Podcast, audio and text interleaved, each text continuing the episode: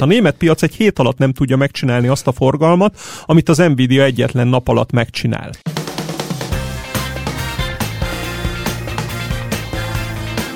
Szerintem egy izgalmas forint időszaknak nézünk elébe.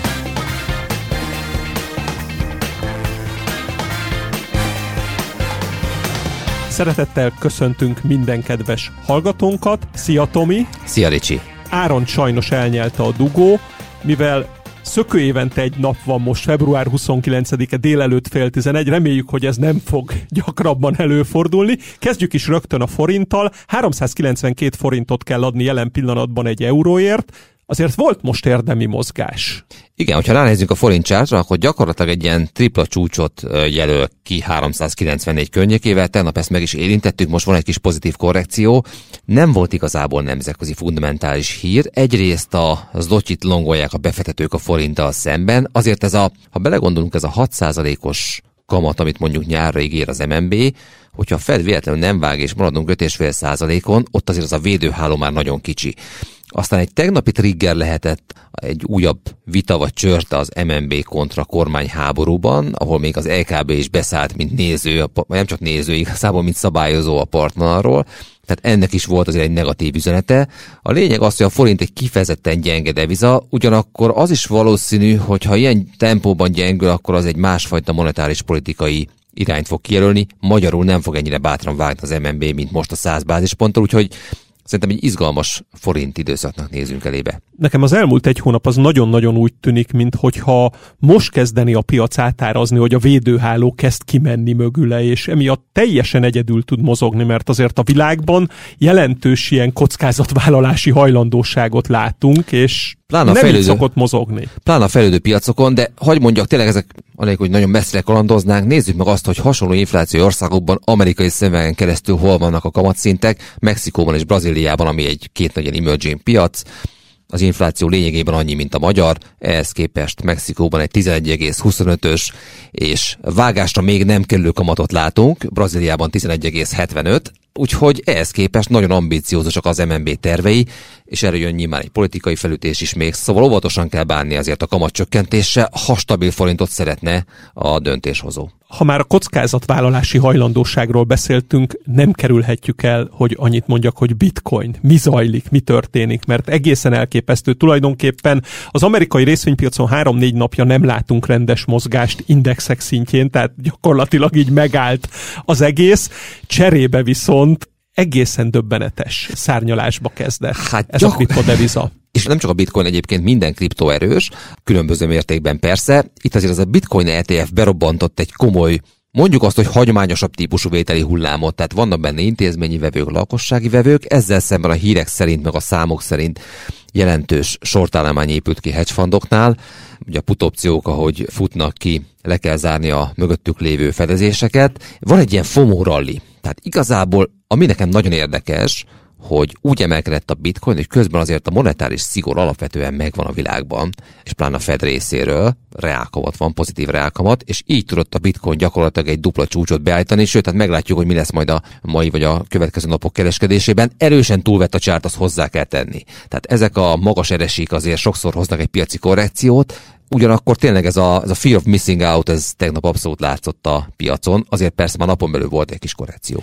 Én is azt kezdem megfigyelni egyébként, mint hogyha egy ilyen váltás menne, tehát a kockázati tényezőkben a globális befektetői horda, mint hogyha átváltott volna, tehát ez a káprázatos hetesből így napról napra esnek ki, vagy hétről hétre esnek ki a tagok, ugye évelején a Teslával kezdődött, aztán az Apple, most az Alphabet. Az is egy nagyon-nagyon érdekes sztori, hogy ő most a mesterséges intelligencia sztorinak a rossz oldalára került egy-két ki nem kényszerített hibával tulajdonképpen, és az látszik, hogy már az Nvidia-ban is, mint hogyha a 800 fölötti érintés, a hat, két darab 60 milliárd dollár fölötti forgalmú nap, ami döbbenetesen magas nap. Az egész 2020-as években csak a Tesla tudott ilyet produkálni a legnagyobb mániákus időszakokban.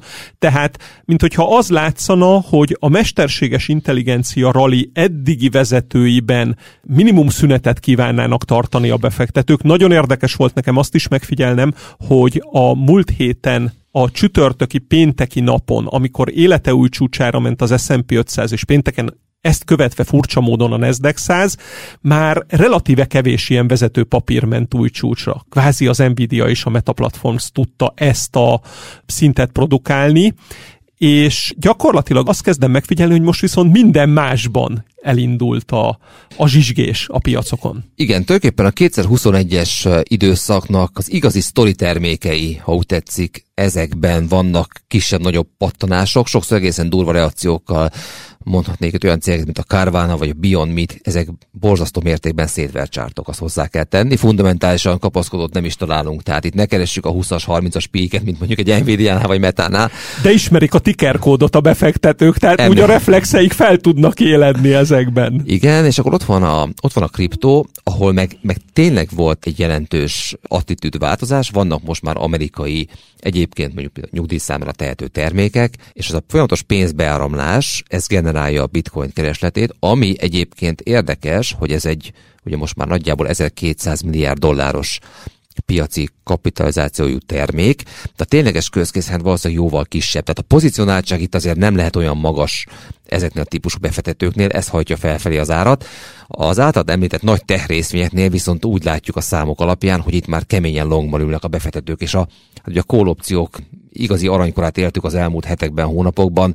Ugye Nancy Pelosi is egyébként veterán politikusként opciókat vásárol sima margin számlás vétel helyett, tehát ez a slágertermék úgy tűnik, hogy elért egy olyan szintre, amikor már elég sokan ülnek opciókban ahhoz, hogy a további emelkedés az nehezebb legyen és mindenképpen olyan szinteket értek el ezek a papírok, hogy bőven elképesztő kínálat van. Tehát ha csak azt nézzük, az Apple, Microsoft a maga nagyjából 3-3 ezer milliárdos market capjével, a szűk 2 ezer milliárdos market cap ott van az Amazon, az Alphabet, és ugye most már a harmadik helyezett Nvidia, tehát azért ezek olyan pénzek, ez az öt cég, ez tízszer annyit ér, mint az összes bitcoin, és valószínűleg sokkal elérhetőbbek eladásra is a részvények, mint amennyire bitcoint lehet találni egy ilyen tépés csinálásba, amit a piac csinál a jelenlegi helyzetbe. Egy kicsit áttérve egy másik témára, én egyre inkább azt kezdem megfigyelni, hogy az elmúlt, és ebben vagyok kíváncsi a véleményedre, hogy az elmúlt másfél-két hétben azt kezdem érzékelni, hogy úgy simább, ellenállás nélkülibb az európai részvénypiacokon az indexintű felfele menetel, mint az Egyesült Államokban.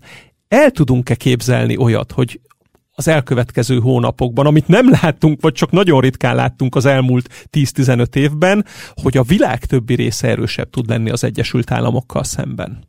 Igen, ez egy, ez egy nagyon fontos kérdés, és amit láttunk tavaly, az az volt, hogy Amerika felé ment a pénz, Amerikát felülsúlyozták, és az európai növekedési várakozások fényében. Az európai részvénypiacot utálták, ugyanek voltak nagyon eklatás példái az autógyártók, a, Louis Vuitton-tól kezdve több más luxusgyártón át a ciklikus egyéb papírokig, és elindult itt szerintem egy pozícióépítés, ami hát részben ugye a relatív olcsóságnak is köszönhető, részben a sortállománynak. Ha, ha visszaemlékszel, Ricsi, talán másfél hónapja volt egy hír, hogy egy nagy amerikai hedge fund éppen akkor sortolta be a, a német piac számos blue chipjét, többek között a Volkswagen-t, egyébként egy három és feles pi mellett. Persze a Volkswagennek a hosszú távú kilátásai erő, erősen kérdőjelesek, de, de azért ez a short ezt tud égetni akkor, amikor az árfolyam indul felfelé. Volt egy trigger az elmúlt napokban, illetve tegnap egy egészen érdekes hír, az Apple az elektromos autó projektjét feladja. Itt azért a német igazatossági termekben valószínűleg volt egy kis felélegzés, hogy legalább ezzel a versenytársal nem kell számolnunk, ha már úgyis jönnek a kínaiak. Tehát a tegnapi német autóipari vételnek az egyik katalizátor az ez lehetett. És szóval igen, tehát van, van ide áramló pénz. Én nem gondolom, hogy drasztikus felteljesítés jöhet az S&P 500 vagy a hagyományos amerikai részvényekhez képest, de lehet, hogy azért ezek a súlykülönbségek kellően nagyok ahhoz, hogy egy 5-10 százalékos felteljesítés legyen ebből, mert hogy Európa tényleg nem drága, még annak ellenére is vonzó lehet, hogy egyébként a növekedési kilátások nem fényesek. Igen, én, én is, mint hogyha egy kicsit azt látnám, hogy nem bír, még mindig nem bír a kisebb kapitalizációjú amerikai részvényekre átterjedni az a rally, amit 2024-ben a nagy kapitalizációban láttunk, és minthogyha a világ többi részére terjedne át egy kicsit. És van egy nagyon fontos dolog, ez pedig a, a relatív, illetve az abszolút méreteknek a kérdés, hogy mekkora egy piac. Azért az, hogy a német részvénypiac a friss számok alapján talán nem sokkal ér összesen többet, mint egy darab Nvidia. Ugye mit jelent ez? Az, hogy ha valaki komoly tételt ad el amerikai papírokból, akkor egy nagyon széles piacot meg tud venni Európában, mert hogy olyan kicsik a piaci kapitalizációk, hogy elképesztő. Mondjuk egy ESM-et vagy egy Novo Nordiskot leszámítva. Igen, és tulajdonképpen a kibejárás is sokkal nehezebb a piacra, mert az Egyesült Államokban ott van a 400-500 milliárd dolláros napi részvényforgalom, és a német piacon meg van 6-7 milliárd euró, tehát gyakorlatilag se beszállni, se kiszállni nem olyan könnyű, mint, mint a másik oldalra, és ugye az Nvidia-ba pedig mostanában az átlagos napokon is van 40 milliárdos forgalom. Tehát a német piac egy hét alatt nem tudja megcsinálni azt a forgalmat, amit az Nvidia egyetlen nap alatt megcsinál. Igen, hát ebbe benne van kódolva az, hogy egy, egy, egy volatilis piacá váljon ez a, ez a német, meg általában az európai részvénypiacok, főleg, hogyha kivesszük a top 4-5 céget. Forinttal kezdjük, azt mindig ezzel kezdjük ezeket a pénteki rövidadásunkat, és szerintem a 2024-ben lassan rászokunk rá, hogy a záró kérdésem Donald Trump. Mit látsz most? Mit érzel ezzel kapcsolatban? Mikor jön be ez a piacra, a piaci gondolkodásba az amerikai elnökválasztásnak a kérdése? Elképesztően erős már most a newsflow. Az látszik, hogy Trump egy igazi harcos, aki folyamatosan megy előre szinte tanként ezen a amerikai politikai csatatéren. Az ellenfelei most még republikánus oldalon hullanak el ugye a csatában. Közben zajlanak a perek. Egy nagyon érdekes hír, illetve kettő nagyon érdekes hírt láttam nemrég. Egyrészt nagy politikai ellenlábas a Lindsey Graham szenátor, bocsánat, Mitch McConnell szenátor, aki a szenátusi frakcióvezető, ő november végén távozik. Ő egy igazi régi atlantista republikánus politikus, szinte borítékolható, hogy egy igazi Trump hívő lesz az utódja.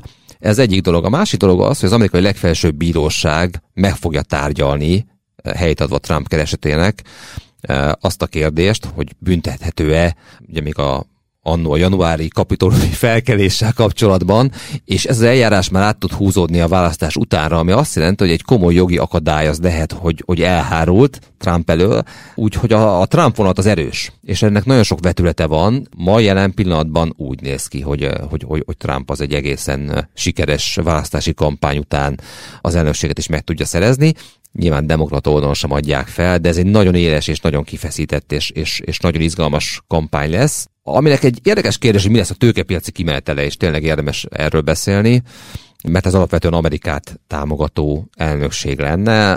Ugye Make America Great Again, támogassuk az amerikai gazdaságot a külfölddel szemben, inkább szankcionáljuk az importot. Úgyhogy ezt még igazából nem látjuk a piacon. Azt gondolom, hogy, hogy ha ez halad előre, akkor lehet, hogy itt látunk majd még esetleg az amerikai hagyományosabb részvényekben vételeket. Ezzel fogjuk folytatni, szerintem sokszor lesz a témánk, és Tomi, nagyon szépen köszönöm. Köszönöm.